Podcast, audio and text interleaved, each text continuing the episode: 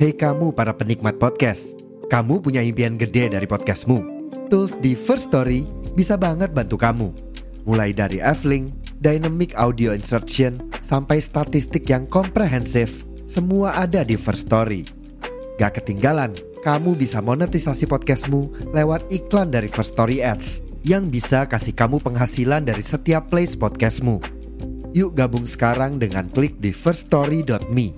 Sekali lagi, di firststory.me. Mari kita bawa mimpi podcastingmu menjadi kenyataan.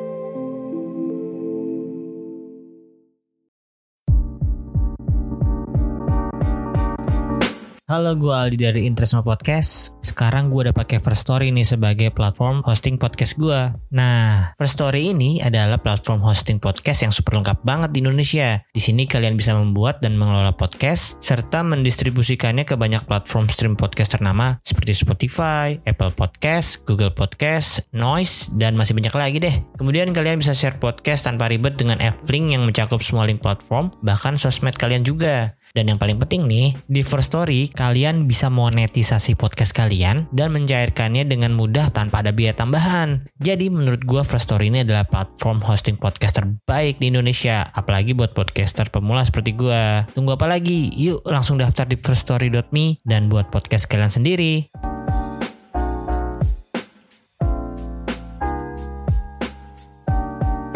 Gue tuh bisa dibilang lahir-lahir udah dibikin interista sama bokap ya. Karena bokap gue tuh memang asli Itali. Dia tuh kelahiran sekitar 57 atau 56 gitu. Hmm. Jadi pas dia gede, 5-6 tahun tuh lagi internya Helenio Herrera, Grande Inter. Tuh gue lahir 95 akhir, gue sekitar 3-4 tahun tuh internya Ronaldo. Gue tuh udah dibeliin baju sama celana Ronaldo sama bokap. Jadi Hmm. dari kecil ya memang udah Inter. Kalau bukan Inter katanya bukan anaknya dia. Ada satu lagi yang menurut gue lebih spesial adalah Hmm. tanda tangannya Javier Zanetti. Waktu itu Zanetti sempat datang ke Indonesia. Pokoknya di Hotel Mulia. Terus karena gue lagi nge-host dulu ada magazine show-nya Inter di Jack TV. Gue dikasih kesempatan untuk eksklusif interview. Karena gue ngefans banget sama dia. Gue tuh langsung minta dia tanda tangan pakai pinjem permanen marker. Terus malamnya gue kontak temen gue yang tato artis. Gue langsung kontak, bisa nggak bro gue tato malam ini juga gue ke rumah lo nih ada tanda tangan gitu. Gue tato tanda tangannya. The Oh. only person in the world yang gue bakal tato tanda tangannya adalah Javier Zanetti.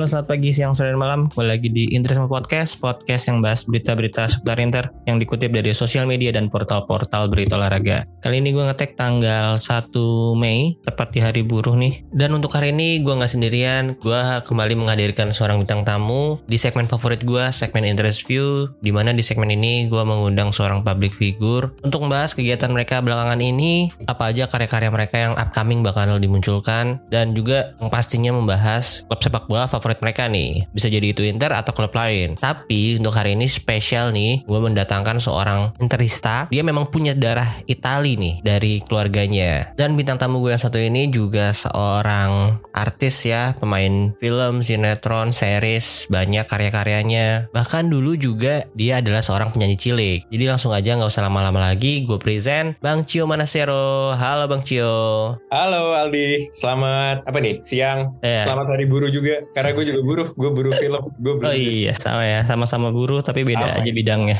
Nah salam kenal dulu ya bang gue Aldi dan gue sebenarnya pernah ketemu secara langsung sama bang Cio. Oh iya, Waktu itu mau nyapa cuman kayaknya lagi buru-buru. Eh, waktu itu bang Cio lagi ke kantor gue oh iya. Eh, karena gue kebetulan kantornya di salah satu stasiun TV di Tendean. Oh, Oke, Waktu itu lu abis di program Brownies kalau nggak salah. baru dong itu, Iya tahun-tahun ini kayaknya. awal tahun lah. Iya iya. Nah itu pengen eh, nyamperin bang Cio pengen minta video promo gitu cuman kayaknya lagi buru-buru jadi nggak enak. Gak apa-apa, lain kali sapa aja kok, gak apa-apa. Siap, oke. Nah, mungkin gue mau nanya dulu nih, eh, Bang Cio ini kan nama panjangnya apa Bang? Cicio Eh. Manasero apa ada lebih panjangnya lagi? Jadi Manasero tuh nama keluarga ya, Heeh. nama aslinya tuh Massimiliano Manasero. Oh, Kan bokap orang Italia ya. mm, Kalau Ciccio tuh sebenarnya bacanya Cico, tapi kalau misalnya ya kalau misalnya di Indonesia agak sulit tuh ya. Seringnya Mhm. Coco lah atau Cuco lah apa. Jadi kayak ya udahlah Cio aja Cicio. Itu sebenarnya nama nama panggilan waktu kecil Hmm. dan ya jadinya kayak nama panggung sih. Sebenarnya bukan nama panggung, tapi karena dari kecil udah Cicio, ya orang-orang taunya Cicio ya udah dipanggilnya Cio aja. Dan teman-teman keluarga apa semua juga manggilnya Cio. Kecuali papa ya. Kalau papa masih Massimiliano manggilnya. Itu pun juga kontaknya kan nggak terlalu intens ya karena papa juga udah di Itali sebelum pandemi di Amerika. Jadi ya ya paling ngobrol by phone aja seminggu sekali atau seminggu dua kali itu juga biasanya kalau nelpon lamanya ngomongin Inter juga setengah jam tuh telepon misalnya bisa nggak bisa setengah jam ngomongin bola Inter. Lima menitnya ya ngomongin F1 MotoGP lah ya. Terus hanya kabarnya paling semenit. Wih, jadi emang benar-benar sekolah olahraga ya, eh, Bang Cio sama keluarganya mau bokap juga. suka suka banget. Malah fun fact aja ya. Kan Manasero tuh nama keluarga. Hmm. kalau Massimiliano tuh dikasih nama Massimiliano karena denger-denger ya dari mama bokap gue ngefans banget sama Max Biaggi Massimiliano Hmm. Biaggi MotoGP. Itu belum di MotoGP itu tapi udah juara Moto2 waktu itu. Nah bokap gue tuh katanya mimpi Biaggi turun jadi malaikat ngasih anak. Makanya gue dikasih nama Massimiliano gitu emang agak unik sih Oke, kalau Cio-nya dari mana? Cicio-nya dari mana? Ada artinya nggak Bang kalau itu? Ah, sebenarnya kalau Itali itu kayak misalnya Giuseppe itu Hmm. panggilannya Beppe ya kan Hmm. atau Domenico jadi Mimo gitu. Hmm. Kalau Ciccio itu biasanya dari Francesco. Kayaknya Oh, iya. gue kan Katolik ya. Hmm. Nama bapak gue tuh Francesco. Jadi mungkin dari situ. Gue juga baru ngeh tuh berapa tahun lalu interview sempat datang Walter Zenga ke sini. Pas dia tahu namanya Ciccio, dia langsung nanya, "But your name is Massimiliano. Why is it Franc- Why is it Ciccio? Kan harusnya Francesco." Baru tuh mikir kenapa ya? Oh, nama baptis. Mungkin dari situ. Oke oke. Nah eh, kalau Bang Cio akhir-akhir ini lagi ada kesibukan apa nih? Kemarin Eh, habis syuting di luar kota ya? Iya kemarin kemarin tuh syuting buat series di Vision Plus nanti tayangnya. Itu kenapa syutingnya di luar kota karena seriesnya kebetulan tentang golf. Nah yang punya lapangan golf bisa dipakai secara gratis adalah golf course-nya MNC Land. Jadi memanfaatkan itulah syuting di Lido. Itu sekitar sebulan lebih lah proses syutingnya. Persiapannya juga sekitar 2-3 minggu. Sebelum itu awal tahun tuh gue ada syuting film buat Click Film, PH Falcon sama Mawar Eva. Itu tapi belum tayang juga sih. Kalau sekarang lagi agak agak nganggur nih karena lebaran kan kemarin. Hmm. Cuma kalau jadi gue nih ada option dua nih, nggak tahu yang mana yang jadi dan yang mana yang deal. Ada film horor tapi PH gede dan bagus terusnya. Kalau nggak gue nggak mau. Satu lagi ada series mungkin buat di kalau nggak Netflix di Disney mungkin ya, mungkin. Oke. Tapi itu masih upcoming lah. Gue pun belum belum tahu pasti. Oke, jadi good luck untuk next projectnya Bang Cio. Semoga. Itu dua-duanya jadi deal. Eh, yang mana yang terbaik buat Bang Cio semuanya bisa dapat. Harus milih karena bentrok. Tapi thank you, thank you. Oke, kalau yang tadi tuh yang udah syuting tuh boleh dibocorin nggak? Itu judulnya apa? Jadi judulnya tuh Candy Caddy. Mm-mm. Tidak ada konten-konten seksual atau pornografi ya. Karena ketika nyebut Caddy kan image-nya orang langsung jadi kayak, oh Caddy ini cewek nakal nih atau apa. Tapi enggak. Jadi di situ tuh pemainnya ada empat. Pemain utamanya banget ada Zulfa Maharani. Terus ada Arya Vasco. Ada gue sendiri. Ada Sugesta Handayani. Jadi ceritanya si Zulfa ini adalah cewek gue di perkampungan deket lapangan golf itu. Yang sebenarnya pinter banget. Anak kuliahan dan segala macem. Tapi nggak punya duit. Hmm. Akhirnya terpaksa jadi Caddy untuk menghidupi biaya kuliahnya sendiri. Gitu. Nah di ceritanya itu nanti bakal ketemu ya biasa lah ya tahu sendiri golfer-golfer misalnya umum yang mencoba ngambil kesempatan atau apa dan dia nih lumayan speak up lah lumayan women empowerment lah buat ngelawan pelecehan seksual gitu-gitu dan dia ketemu Arya Vasco di situ yang memang ceritanya adalah anaknya orang kaya yang golfer nah Sugesa Handayani ini adalah temannya jadi sebenarnya ini seriesnya tentang golf tapi bukan golfnya sendiri yang diangkat banget tapi lebih ke kehidupan orang-orang di sekitaran lapangan golf ini. Bagus sih ada percintaannya ada drama keluarganya ada tentang olahraganya sendiri gitu. Hmm. dan sutradaranya menurut gue adalah salah satu sutradara muda yang kebetulan temen gue juga Mas Yogi S. Kalam Yogi Supra yang bakal menurut gue naik daun banget berapa tahun ke depan. Dia co-director. Director satunya lagi adalah sutradaranya Mbak Mirna Paramita. Film terakhirnya tuh 22 menit the movie. Tau nggak yang tentang bom Sarina yang di yang Oh, iya, tahu, tahu. iya itu Mhm. menarik sih itu gue lumayan tertarik untuk join karena selain tentang golf ceritanya juga bagus sih. FYI aja gue karena ngambil series ini ada dua film lumayan besar yang gak gue ambil karena bentrok schedule-nya. Dan gue nggak ngambil karena juga udah deal sama Mas Yogi yang temen gue juga. Nah, jadi Candy Candy ini Jadi betul. bisa mulai ditonton mulai kapan, Bang? gue nggak tahu ya. Eh, seharusnya pertengahan tahun ini tayang sih kalau nggak sekitar Juli mungkin Agustus ya. Karena kita baru banget wrap syuting mungkin 2-3 minggu lalu sebelum lebaran jadi masih proses editing acting dan segala macam kan. Kalau yang Oke. satu lagi yang tadi gue bilang Click Film sama Maura Eva itu gue juga nggak tahu tayangnya kapan. Itu judulnya belum ada. Gue masih belum boleh ngomong kalau Oh, itu Oke karena oke. belum diumumin. Sip sip. Nah berarti untuk teman-teman nih ditungguin aja dua project ya, apa dua satu aja series satu film ya. Film tapi tayang di OTT. Jadi kayak Netflix Originals, ini Click Film Originals. Jadi kalian tungguin aja Candy Candy itu di Vision Plus, satu lagi di Click Film. Thank you Aldi. Ya, untuk dulu kan gue sempat nonton juga Net Soccer itu ada Bang Ya, Cio. Soccer. Terus kadang-kadang di TVRI kalau Coppa Italia kayaknya pernah waktu itu dia nonton juga. Sebenarnya bukan TVRI, dulu tuh di Trans 7 ya? Trans 7 sama channelnya Om Erick Thohir dulu, Jack TV kan. Oh iya Jack TV sorry sorry Jack TV yang Coppa Italia dulu di situ. Nah sekarang masih sering juga nggak ada tawaran-tawaran jadi sportcaster atau host program olahraga lagi? Ah, jujur aja mungkin karena dari kecil tuh lebih dikenal sebagai seorang aktor ya. Hmm. Jadi tawaran yang banyak banget tuh sebenarnya nggak boleh ngomong banyak banget. Ya amin lah yang yang Amin, lumayan amin. terus itu kerjaan-kerjaan acting karena itu memang bidang gue kan. Hmm. Kalau hosting sendiri terkadang datang, terkadang tidak. Tapi udah berapa kali datang pun itu selalu schedule-nya nggak nemu. Kalau kayak misalnya liga apa gitu kan mereka Hmm. pasti ngumumin hostnya dari awal musim kan. Heeh. Nah biasanya kalau dari awal musim tuh kebetulan gue lagi sibuk sama film apa atau apa Hmm, jadi ya. ya memang belum ada waktu yang pas sih kalau ditanya mau nggak mau Hmm. banget karena apa ya kalau itu it's not for the money lah ya tapi itu memang ya gue hobi aja gitu bro. Nggak nggak dibayar pun gue nonton bola kok apalagi dibayar gitu. Oke, nah kalau gitu nih di tengah-tengah kesibukannya Bang Cio mungkin kemarin habis syuting, terus nanti next project ada lagi. Masih sering gak sih nih nonton Inter secara langsung walaupun streaming gitu? selalu selalu. Apalagi kalau big match ya. Kalau big match atau match match kayak sekarang walaupun gak big match sampai akhir musim ini kan penting ya. Karena rebutan banget buat tiket Champions League itu pasti nonton. Cuma triknya biasanya adalah kalau misalnya matchnya tuh jam 2 pagi sementara gue harus syuting pagi kan gak mungkin kan gue tidur jam 4 pagi terus bangun Hmm. jam 6 jadi biasanya itu gue bawa iPad atau apa ke lokasi Hmm. di sela-sela misalnya next scene gak ada gue nih gue nonton jadi gue nontonnya live delay triknya adalah gue gak boleh buka WhatsApp gak boleh buka Instagram gak boleh buka live score atau apa pun sampai gue selesai matchnya jadi kan Iya. nontonnya nonton live kan masih asik atau kalau misalnya matchnya jam 8 atau jam 9 gitu gue masih syuting ya itu gue sengajain gak buka spoiler dari mana-mana Mhm. pas break gitu pulang gue nonton nah itu biasanya ribet sama krunya tuh karena Hmm. krunya kan banyak yang suka bola juga kan Iya iya. Kan pasti banyak yang kayak, weh Inter lu nih mau gue kasih tahu nggak? Mau gue kasih tahu nggak? Gitu yang kayak, enggak ya, enggak ya, gue hajar lo. Gitu. Ya jadi biar nggak kena spoiler jauh-jauh Nah. dari orang-orang sama dari notif-notif yang lain gitu ya. jauh, jauh, jauh. Mute-mutein tuh grup-grup bola di WhatsApp.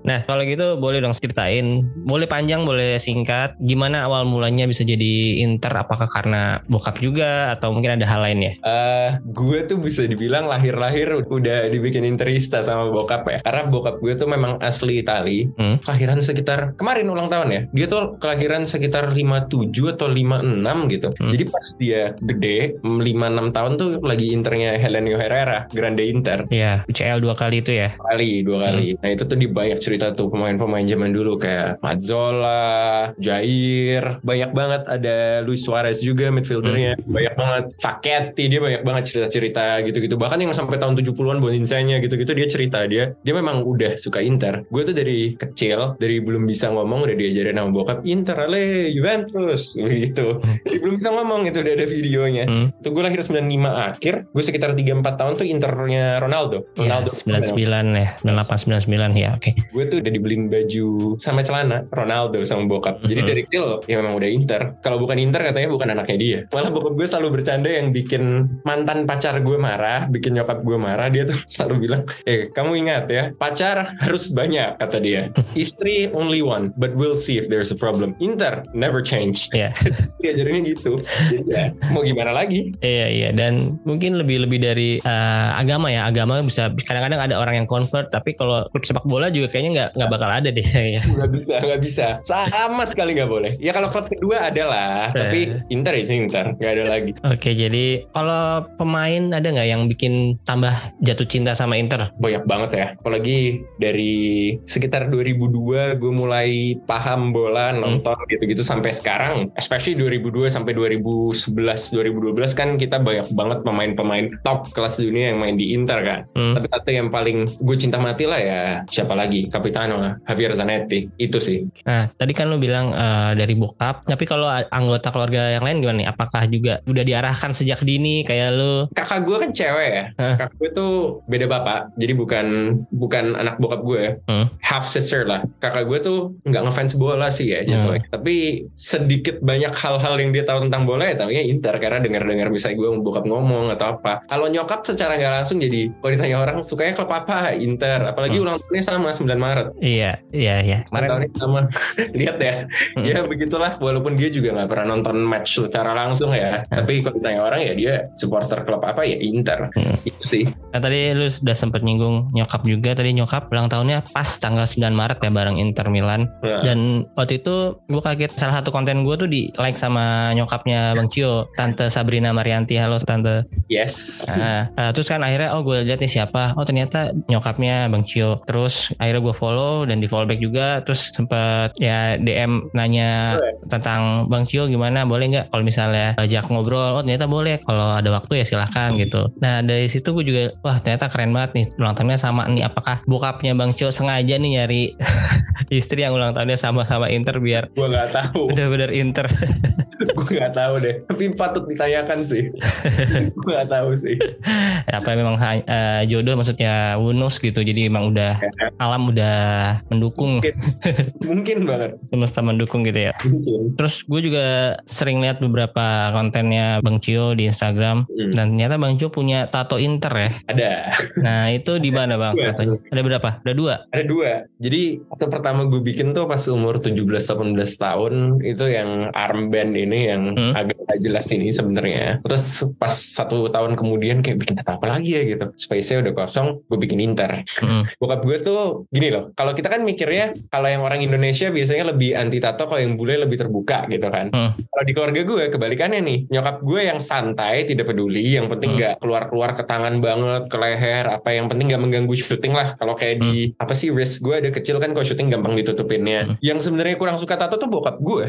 oh gitu justru ya Seperti gue bilang ya, eh, lumayan konservatif dari pikiran gitu. Bapaknya dia kakek gue kan juga dulu tentara. Hmm. Nyokap gue juga bokapnya marinir dulu di Indonesia. Jadi Hmm. kayak ya pinginnya yang rapi gitu, rambutnya apa segala macem. Tapi kalau tatonya Inter, dia nggak masalah. Dia malah bravo, bravo, nggak apa-apa. gue tato yang lain-lain dia ngomel. Tapi gue tato Inter dia oh bravo, it's okay. Emang ya orang Italia memang kayak gitu kayaknya. Gue ada dua by the way. Hmm. Ada yang Inter, Hmm. ada tulisannya juga nih ada Nella gioia e nel dolore per l'inter eterno amore. Artinya susah senang, Inter is my eternal love. Itu Hmm. artinya. Bahkan ini dulu sempat dibercandain sama Om Erick Thohir juga nih. Pas dia tahu gue ada tato ini, dulu lewat Arfa anaknya dibercandain katanya, "Oh, Cicio baru nato ya?" Itu tatonya logonya Inter mau dirubah loh gitu. Ya kenyataannya emang dirubah kan sekarang. iya Iya nggak? Salah dong kan ini emang sejarah Inter. Ada satu lagi yang menurut gue lebih spesial, bisa dicari juga di feed gue adalah Hmm. tanda tangannya Javier Zanetti. oh Jadi waktu itu Zanetti sempat datang ke Indonesia buat Iya. acara apa ya? Gue lupa udah berapa tahun lalu. Pokoknya iya di- waktu waktu Inter tour dia datang juga kok waktu masih jadi pemain bahkan ya waktu itu Nah iya iya itu Hmm. iya. Tapi gue masih kecil lah dulu dan Hmm. itu lagi sibuk-sibuknya stripping kan sinetron. Ini tuh acara, aduh gue lupa lagi. Pokoknya di Hotel Mulia. Terus karena gue lagi nge-host dulu ada magazine show-nya Inter di Jack TV. Iya. Gue dikasih kesempatan untuk eksklusif interview. Karena gue ngefans banget sama dia. Hmm. Gue tuh langsung minta dia tanda tangan pakai pinjem permanen marker. Hmm. permainan marker dari kru program gue lah terus malamnya gue kontak temen gue yang tato artis Hmm. belum tato nih sama dia gue langsung kontak bisa nggak bro gue tato malam ini juga gue ke rumah lo nih ada tanda tangan gitu Hmm. gue tato tanda tangannya the Oh. only person in the world yang gue bakal tato tanda tangannya adalah Javier Zanetti the only person in the world Oke oke jadi itu benar-benar Javier Zanetti yang langsung eh, bikin tanda tangannya di lengan lu iya terus itu pakai marker gitu atau pakai spidol ya? Permanen. Permanen ya. Jadi Marker, mungkin hilangnya agak lama terus lu minta teman lu tato artis langsung untuk malamnya bikin itu jadi tato beneran. Wah keren banget sih. Keren-keren itu ya mungkin satu-satunya juga yang tatonya Javier Zanetti langsung gitu. Maksudnya tanda tangan Javier Zanetti langsung mungkin kok di Di- Indonesia iya ya? Kalau Iya, di Indonesia lihat ada. Kalau Oh, ada juga ya? doang ada Oh. gitu. Oke oke, keren sih, keren keren keren. Dan nextnya mungkin ada rencana lain bang untuk bikin tato tentang Inter? Ya, ini ini sebenarnya hal yang sangat bodoh sih. Gini, kalau misalnya gue fans Lazio, pasti gue bisa bikin elangnya atau fans Mhm. Roma, bisa bikin The Wolf and the Romulus sama Remus kan atau kalau misalnya gue fans Milan bisa I don't know mungkin Devil atau apa kalau Juventus mungkin gue bisa bikin penjara kali ya Kan? tapi kalau Inter kan ular Hah? ya gue tuh fobia ular banget Oh, gue parah gue takut banget sama ular gue lihat di handphone aja takut tapi gue nggak fansnya Inter gitu loh Aha. ini jersey yang gue pakai ini kan jersey tahun Iya. lalu kan printnya print ular gitu kan. Iya. satu-satunya motif ular yang gue nggak takut di dunia. Wih, gue setakut itu sama ular. Fun fact aja ada film yang berjuta-juta penonton kemarin. Bahkan bukan bisa dibilang film paling laku di sejarah perfilman Indonesia. Hmm. tahu lah ya film apa horor. Hmm. Eh, gue tuh sempat ditawarin main itu. Memang belum Oke. pasti ya di pang- kandidat lah screen test berapa orang. Gue salah satu alasan gue ngambil adalah ada adegan gue dilihat ular bro. Gue kan fobia banget sama ular. Gue bener-bener nggak bisa. Gue tuh takut banget ular. Makanya kalau tato tentang inter lain apa yang gue bikin nih gue sangat berpikir nih apa ya? Oh ada satu lagi yang gue suka banget. Gue bisa aja bikin portraitnya. Tapi orang-orang yang masih hidup dan masih aktif gue takut nanti dia pindah ke Milan atau Juventus jadi masalah. Jose Mourinho. Oke. kalau nato portrait kecilnya Jose Mourinho gitu gue mungkin mau. Karena he's my idol ya. Tanpa Mourinho Inter nggak ada triplete lah 2009-2010 Iya, mungkin setelah Mourinho uh, mempertimbangkan atau udah pensiun sebagai pelatih Mungkin. itu mungkin bisa lu pertimbangkan jadi tato lu selanjutnya ya. mungkin kayak gue ada jersey satu lagi yang dua musim sebelum ini atau tiga musim sebelum ini tuh gue jadi nggak pernah pakai lagi gara-gara namanya Icardi Oh, Emang Icardi pindahnya ke PSG ya tapi cara dia pindah segala macam nah agak problematik lah ya sama Wanda Naranya gitu-gitu gue jadi kayak nggak nggak ini jersey gue nggak bakal pakai lagi mau dijual sayang karena Inter mau dilepasin sablonnya gue nggak ngerti caranya ya iya sih. gitu deh Di giveaway aja bang giveaway. enggak enggak enggak, enggak, enggak. Sayang bajunya bagus Icardi aja jelek Itu yang season terakhir Icardi atau kayaknya tuh yang musim Vecino lawan Lazio itu loh yang oh yang edo terakhir tuh ya 2018 kalau nggak salah itu 27 Iya, iya. 17 18. Heeh. benar yang sebelum Nainggolan datang Ya. benar Hmm, hmm, hmm. Iya betul betul. Nah, kalau gue lihat di feednya juga waktu itu perlu pernah ikut eventnya ICI, I- Iya. Inter Club Indonesia. Nah, kalau sekarang masih terdaftar sebagai member kah atau gimana? daftar sebagai member jujur aja tahun ini enggak kelewat mungkin musim depan tapi kalau untuk eventnya Ichi sendiri memang dulu gue sering banget ikut Ichi Tangerang Raya ya Tangerang Raya Hmm. karena gue tinggalnya di Tangerang Selatan lah gue tinggal di Gading Serpong jadi Hmm. lebih dekat kan tapi kalau event Ichi Jakarta pun gue pernah pernah nggak ya kayak pernah deh datang nonton nobar sekali Inter lawan Milan yang 1-0 golnya Guarin udah lama Oh, banget udah lama itu ya. Kalau sama Tangerai dulu gue sempat lumayan aktif ya. Gue selain nobar, terus sering ikut main futsal seminggu sekali sama mereka segala macam. Memang kayak setahun dua tahun belakangan nih agak nggak aktif karena gue juga lumayan banyak yang diurusin, lumayan sibuk juga. Semoga sih mungkin musim ini enggak lah ya, tapi mungkin musim depan gue bakal lebih sering-sering nobar atau apa yang jam-jamnya lumayan bersahabat deh yang jam Hmm. 9 atau mungkin jam 11. Kalau kick off 245 gue nobar pulang jam 5, aduh gue udah udah capek gue itu sama Hmm. aja kayak syuting karena kan pulang pasti mandi dulu apa gitu Iya. Oke deh kalau yang kick off kick off early ayo deh kita nobar Oke. Nah, kalau pengalaman nonton Inter secara langsung itu udah berapa kali, Bang? gue tuh terakhir ke Italia ya terakhir ke Italia itu 2001 mungkin pas gue masih 5-6 tahun jadi Hmm. kayaknya pas gue kecil tuh sempat no- nonton deh gue lupa match apa mungkin Inter lawan Milan atau apa tapi gue masih kecil kan kalau ke stadion sih ke stadion dulu pas kecil tapi lagi nggak ada match ngeliat gitu San Siro bisa gimana gitu jadi gue nggak pernah sih nonton Inter karena gue udah lama gak ke Italia juga. Kebetulan bokap gue juga setelah cabut dari Indonesia dia tinggalnya tuh sempat tinggal di Ukraina sempat tinggal Oh. di, di Afrika lah di Pantai Gading di Kongo. Jadi setiap kali mau ke Italia juga nggak ada bokap di sana. Ngapain Mhm. gitu. Kalau nggak dia balik ke sini kalau nggak paling ketemunya di tengah-tengah kayak Singapura gitu. Oh gue sempat mau nonton Inter di Singapura waktu itu. Ya. berapa tahun lalu ya? ICC ya, ICC itu dua, yang masih di Icardi tuh yang Inter juara itu ha, 2016 mungkin ya kayaknya. cuma last minute banget tuh gue ada project. Lumayan penting gue lupa project yang mana. Jadi kayak aduh sayang banget ya nggak bisa Hmm. nggak tolak karena kalau misalnya masih proses pre-production kayak reading atau workshop apa kan bisa kan ya minta izin sehari Hmm. dua tapi kalau udah hari syuting kan susah ya karena involve orang banyak lokasi apa kan Yeah. anggaran buat produksi juga gue nggak enak kalau yang pas Inter datang ke Indonesia yang ada Hmm. ikut gitu main dua kali kan Yeah. pas match pertama gue nonton di rumah waktu itu ada bokap nggak ya gue nggak inget pokoknya nonton di rumah yang match kedua tuh gue ke stadion cuma kakek gue meninggal Surabaya jadi Oke. ya mau gimana pun kalau udah meninggal susah ya bro Mhm. jadi nonton juga dan waktu itu sempat mau diundang sama kalau nggak embassy sama duta besarnya Italia tuh sempat mau ada acara buat orang-orang Italia di Indonesia atau apa kecil-kecil kecil-kecilan mungkin bisa makan sama pemain-pemain Inter atau apa gitu. Cuma ya itu lagi ada situasi duka jadi nggak bisa juga gue waktu itu. Oke. Pengen sih, pengen. Semoga ke depannya gue bisa. Ya mungkin tahun depan atau dua tahun lagi semoga gue bisa nonton Inter langsung di Meazza sebelum kalau jadi pindah stadion ya.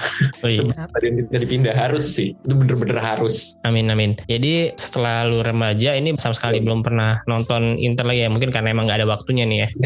gue sering ya, nonton timnas gitu-gitu Hmm. di stadion nonton Dewa United kemarin deket banget sama rumah kan Iya. cuma 5 menit stadionnya Inter sih gue pengen banget nonton Oke oke. Semoga bisa segera terlaksana atau terrealisasi. Bisa nonton Inter langsung di Meazza sebelum dia pindah. Bahkan kalau bisa ya sebenarnya tahun ini ideal banget nih kalau nonton di semifinal UCL sama Milan ya. Aduh, takut gue itu jujur aja sih. Ya, semifinal Champions League lawan Milan kalau kita sampai pulang you can imagine, right? ya. My God. Iya sih. Amit-amit gak bisa menang lebih baik kalah di final 3-0 gitu atau apa walaupun kita ke final daripada kalah sama Milan no way sih.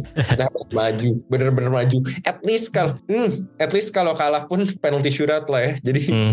kita nggak bisa dibully-bully banget gitu. Tapi gue optimis Inter final tahun ini. Amin amin amin. Amin. Oke. Nah tadi kan lu juga di awal sempat bilang pernah ketemu Walter Zenga, terus Javier Zanetti, Hmm. atau legend-legend Inter lainnya. Terus selain itu ada siapa lagi bang? Ada waktu itu sempat interview juga Christian Kivu.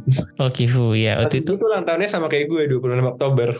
Lucu juga. Oh, Ah, siapa lagi ya? Iya, Erick Thohir bisa dibilang nggak? kan presiden kita dulu. Sama Erick. Eh, gue ada baju dulu pas gue masih sinetron GGS tuh. Hmm. Eh, gue ulang tahun dikasih surprise sama nyokap kayaknya kerja sama sama Kak Lola kalau tahu orang yang Amerika. mhm, mhm. Eh, dikasih jersey Inter yang putih merah, bukan yang bukan yang 100 tahun ya, tapi yang Iya. putih merah tuh, yang ada Vidic gitu-gitu waktu itu Kovacic kalau salah. Oh ya 2014 15. Heeh, ada iya benar benar gue lahir 95 ada tulisannya nama gue terus 19 angkanya karena gue ulang tahun 19 tahun sama ada tanda tangan tanda tangan pemain-pemainnya Oh, Oke. Pas di surprisein itu sama ada video juga kayak uh, ciao ciao buon compleanno gitu-gitu uh, selamat ulang tahun apa dari empat pemain kalau nggak salah tuh dulu ada Rene Krin Juan Jesus ah gue pas syuting di lokasi di surprisein gitu ya gue ngeliat video sama ngeliat bajunya gue antara hampir nangis tuh gue nangis sih gue seneng banget gue nggak percaya gitu kayak oh my god gitu Hmm. Kalau secara langsung berarti itu eh, Walter Zenga sama Zanetti aja ya berarti ya? sama Kivu Kivu Oh sama Kivu ya sorry berarti tiga orang. Dari ketiganya yang paling ramah menurut lu ada nggak? Siapa yang personalitinya pa- paling asik? yang gue ketemu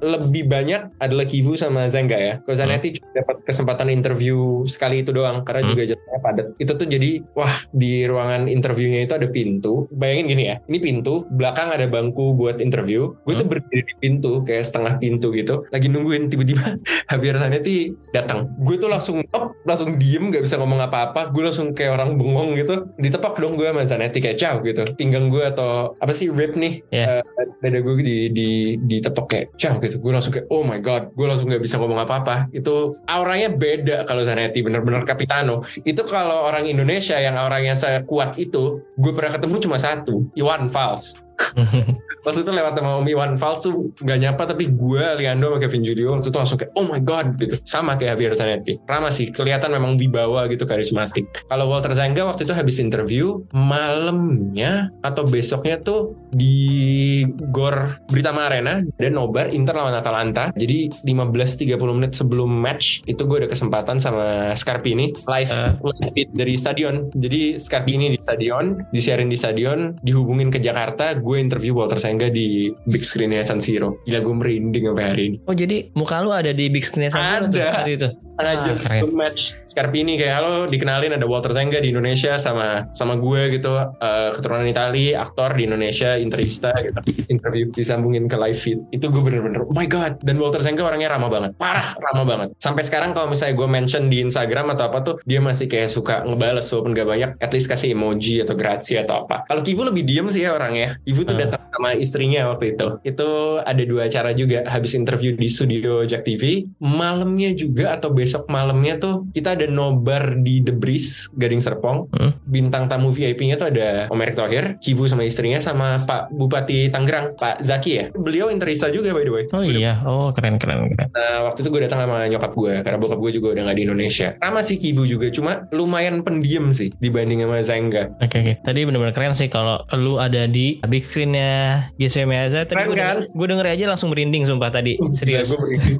Jadi tadi Zenga, Javier Zanetti dan Cifu ketiganya semuanya asik banget. Cuman Asik. Beda-beda ya. Cifu aja yang agak sedikit pendiam ya. Mungkin memang personalitinya Ramah, ramah, ramah. ramah tapi Bukan rasis ya, tapi tipikal orang-orang Eastern Europe gitu loh. Ketemu orang ah, Romania, orang Rusia, Ukraine kan memang lebih lebih diam. Ya begitulah. Tapi ramah kok, baik banget. Istrinya juga top. Oke. Dan waktu itu nobarnya Internya menang nggak waktu itu? Seingat lo? Sama Kivu kayaknya kita nggak menang deh. Atau imbang. Kalau yang sama Walter Zenga waktu itu Inter Atalanta menang 7-1. Oh inget gue berarti itu. Ingat kan yang ada match itu Gayardini 2017. baru-baru. 2017. Gayardini lagi jago banget tuh datang Januari. Iya iya iya. Bahkan sempat interview waktu itu ada beberapa teman-teman dari Inter Club juga. Habis Zenga kita dikasih kayak tiga orang atau apa. Gue interview sambung ke big screen juga. Tanya kayak pemain favoritnya siapa gitu. Ada yang jawab siapa. Ada satu yang jawab Gayardini. waktu itu kita bener-bener kayak oh iya memang hebat sih. Kalau ngelihat sekarang pemain favoritnya siapa. Gayardini tuh agak lucu sih memang. Iya itu seingat gue ya ini bener atau enggak match yang ini tapi seingat gue 7-1 itu eh, 2017 gue inget banget itu hat trick dua orang Icardi sama Ever Banega Betul. Banega ya? ya Ever Banega Iya iya iya. dua dari free kick kalau nggak salah Banega itu Oh gue gak inget sih kalau itu. Tapi 7-1 kok. Habis itu kita gak menang-menang lagi tapi. iya iya abis itu susah menang lawan Atalanta itu salah satu memorable match juga sih jadi beruntung banget lu bisa nontonnya bareng Walter Zenga langsung bahkan match Katanya itu Waktu Langga menang gara-gara nontonnya sama dia. Banyak Mas. Oke, tadi udah ngomongin tentang gimana lu suka sama Inter, terus pemain favorit lu, sama pengalaman-pengalaman nonton Inter. Kalau best starting eleven menurut Bang Cio nih, boleh all time lah. Dari lu sebelum ngefans sama Inter mungkin udah tahu cerita dari bokap atau gimana. Wah, All sih. time yang paling bagus menurut lu siapa aja? Hmm, Gimana kalau dari gue lahir nih dari 95 boleh, boleh. Maksudnya yang ini yang yang subjektif menurut lu aja, maksudnya nggak harus yang menurut orang lain itu best juga. Ya. Jadi menurut menurut Bang Cio aja. Tapi ini mm, setengah best setengah favorit lah ya. Ah, Oke, subjektif nggak apa-apa. Mulai dari formasinya dulu. Formasinya dulu suka. Kalau nggak 4-3-2-1 gue bikin 4-4-2 ya. Sambil gue pikir nih. Oke, kalau pelatih mungkin udah pasti Jose Mourinho. Jose Mourinho. Pasti. Oke. Jose Mourinho. Harus. Gue kiper ya. Untuk kiper, oke. Sebenarnya ada beberapa nama ya. Ada Toldo. Cuma Toldo di tahun-tahun Inter kurang bagus saja sebenarnya. Makanya bagus Hmm. sih. Bukan bukan yang menang liga terus atau apa. Ada Julio Cesar sama Handanovic. Suka nggak suka Handanovic bareng sama kita dari berapa? 2013-12. 12. Dan Hmm. dia salah satu pemain paling konsisten kita sampai sekarang. Ya sampai 2 tahun terakhir mungkin Hmm. enggak. Sampai 2020-2021 tuh dia the best lah buat kita. Ya. Banyak poin yang dia menangin buat kita dan dia loyal. Tapi pilihannya lah Julio Cesar. Mungkin Oke. nggak sekonsisten pemain-pemain lain dari angka tahun topnya ya. Tapi Hmm. di 2008-2007 sampai kita menang triplete tuh unbelievable. Yang save 1-0 kita kalah sama Barcelona di Camp Nou ada satu yang Hmm. dia tepis tendangannya Messi. Itu kalau gol kita out loh Champions League. Hmm. Julio Cesar is unbelievable. Jadi goalkeeper Julio Cesar, Next, oke bek kanan dulu. icon. Maicon. Oh, Oke. nggak perlu dijelasin lah kenapa. Maicon was the best right back in the world. Menurut gue, dia lebih hebat dari Dani Alves pun. Ya, setuju, setuju, setuju. Walaupun memang Dani Alves top levelnya lebih lama ya. Kalau Maicon nggak nggak Hmm. lama-lama banget. Ya, typical Brazilian mungkin. Tapi Maicon was the best. Hmm. Kalau nggak percaya, lihat aja tuh gol lawan lawan Milan, lawan Juventus, Juventus. yang Hmm. dulu di kepalanya Mauri, sama di Piala Dunia lawan North Korea. Ingat nggak? Boom, gol dari sudut sempit kayak gitu. 2010 apa 2006 ya? 10 ya? Check that ga- goal out ya. Itu gol gila lawan North Korea, Korea Utara. Jadi Maicon di tengah. Nah ini susah nih. Mau bias atau mau objektif agak sulit nih. Center back kiri gue taro Walter Samuel. Oke. The wall. That guy one on one selalu nempel sama orangnya main marking the best in the world. Ya. Drogba lagi top-topnya yang musim 2009-2010 di liga aja 100 poin lebih Chelsea sama Ancelotti. Dua match sama Inter cuma masuk satu gol loh. Dan itu gue nggak yakin itu Drogba yang ngegolin. Lucio Samuel top. Walter Samuel. Kalau di kanan, kalau lu tanya gue 6 bulan lalu gue bakal bilang Skriniar. Tapi sekarang udah nggak boleh ya. Kalau mau ditanya siapa yang deserving banget buat di posisi situ mungkin ada banyak. Ada Cordoba, ada Lucio, siapa lagi bro? Marco Materazzi? Nah, gue bakal masukin Materazzi. Oke. Dua kaki kiri ini mungkin agak susah sih ya, tapi gue masukin Materazzi. Karena selain dia defender yang kalau lagi nggak kumat ya, Hmm. dia top defender loh ya. Dia masukin gol banyak banget. Bisa belasan gol di liga musim berapa tuh waktu itu sebagai center defender top. Bahkan dia sempet jadi free kick taker waktu dari Everton pernah juga. Bener. Terus juga Materazzi.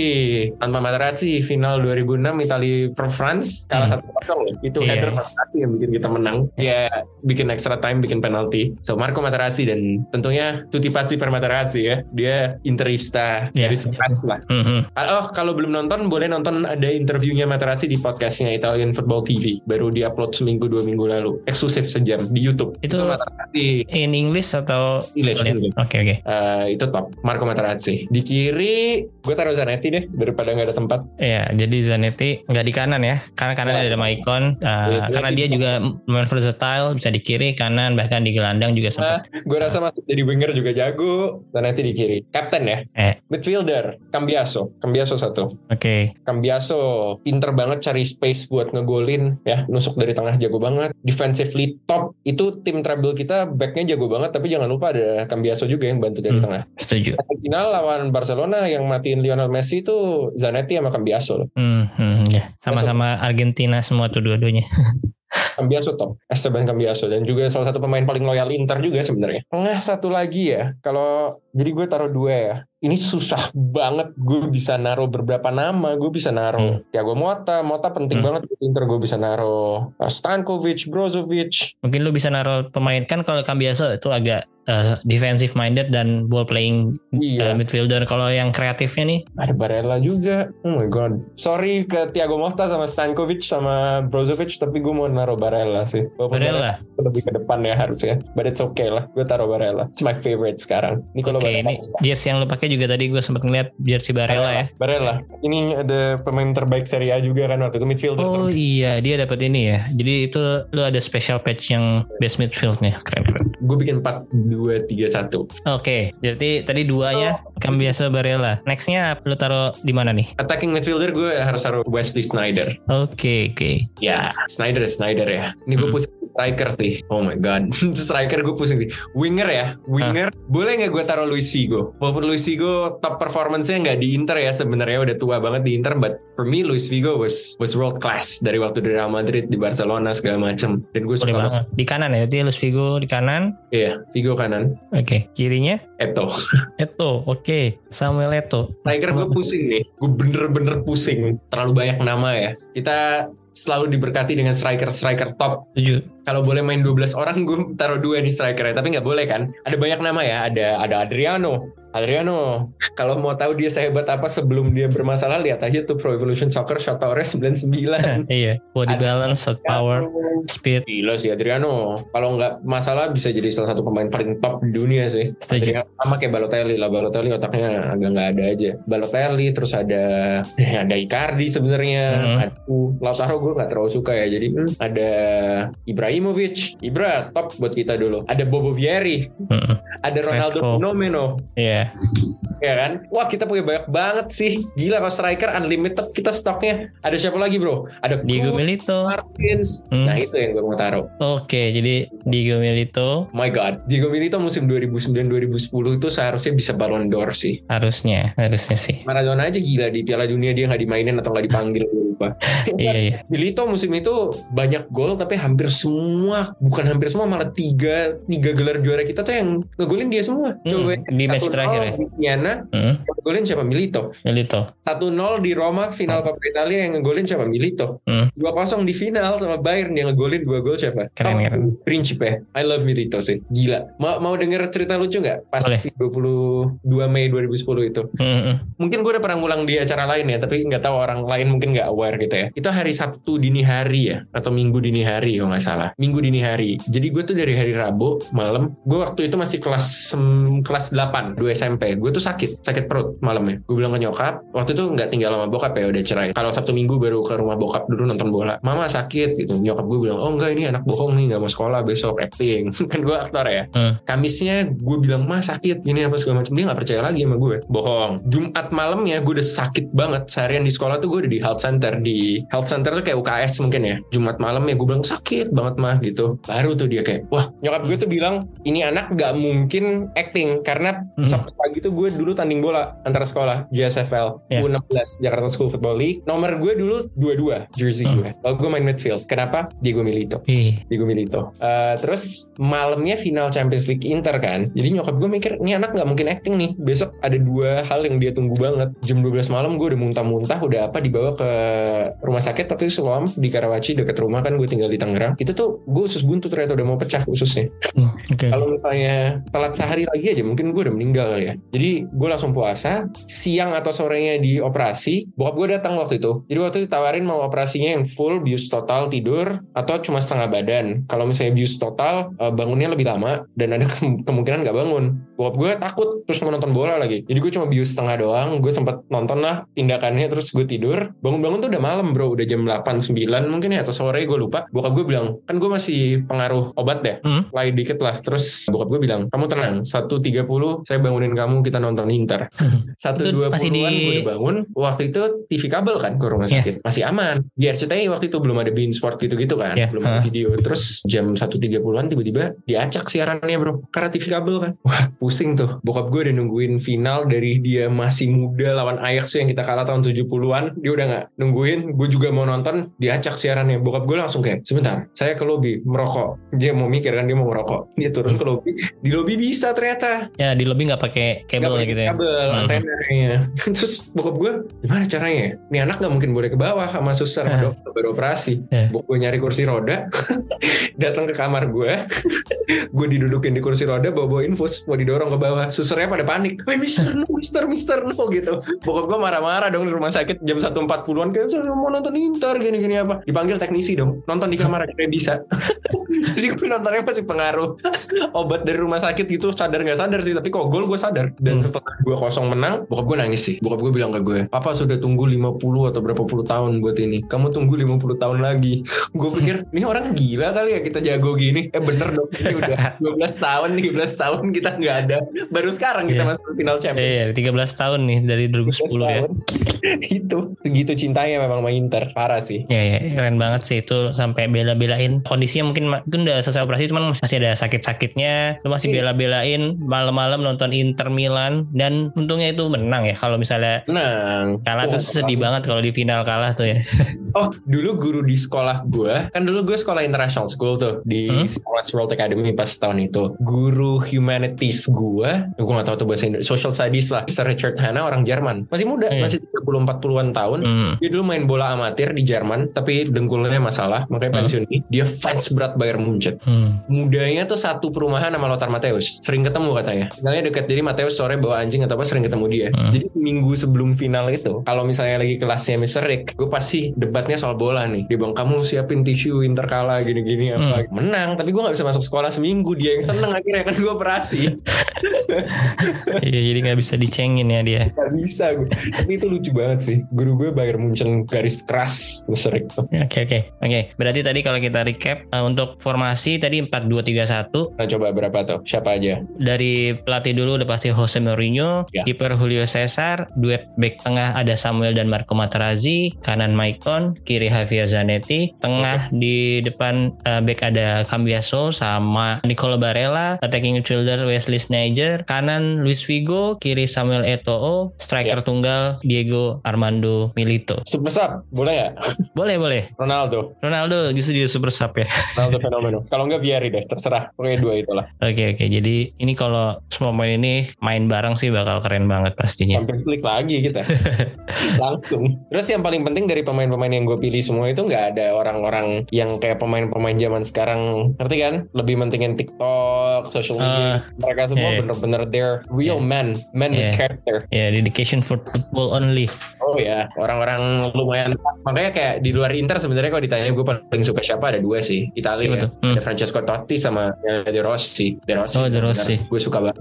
Mm-mm. Totti is the best. Coba bisa Totti ke Inter. Pasti gue masukin di line up tadi sih. Gue suka Iya. banget. Totti. Dia Real Madrid aja ditolak tapi. Hmm, ya itu dia. Oke, sekarang kita ke reason day Inter musim ini. Oke. Menurut lu bagaimana penampilan Inter di musim 2022-2023 sejauh ini ya sampai Giornata 32? Menurut gue musim ini tuh aneh ya. Eits, penasaran kan anehnya kenapa? Dengerin di episode selanjutnya, Interest View with Cio Manasero part 2 yang bakal tayang beberapa hari setelah episode ini. Jadi makanya jangan lupa untuk follow dan subscribe akun Spotify, Noise, atau apa pun platform podcast yang kalian gunakan. Nyalain loncengnya biar kalian dapat notifikasi tiap ada episode baru. Dan jangan lupa juga untuk follow akun sosial media gue. Kalau di Twitter ada Interest Media, kalau di Instagram ada Interest Podcast. Jadi terima kasih banget untuk Bang Cio yang sudah mau mampir ke podcast gue, Interest Podcast. Dan terima kasih juga untuk teman-teman yang sudah mendengarkan episode ini. Arrivederci, Forza Inter.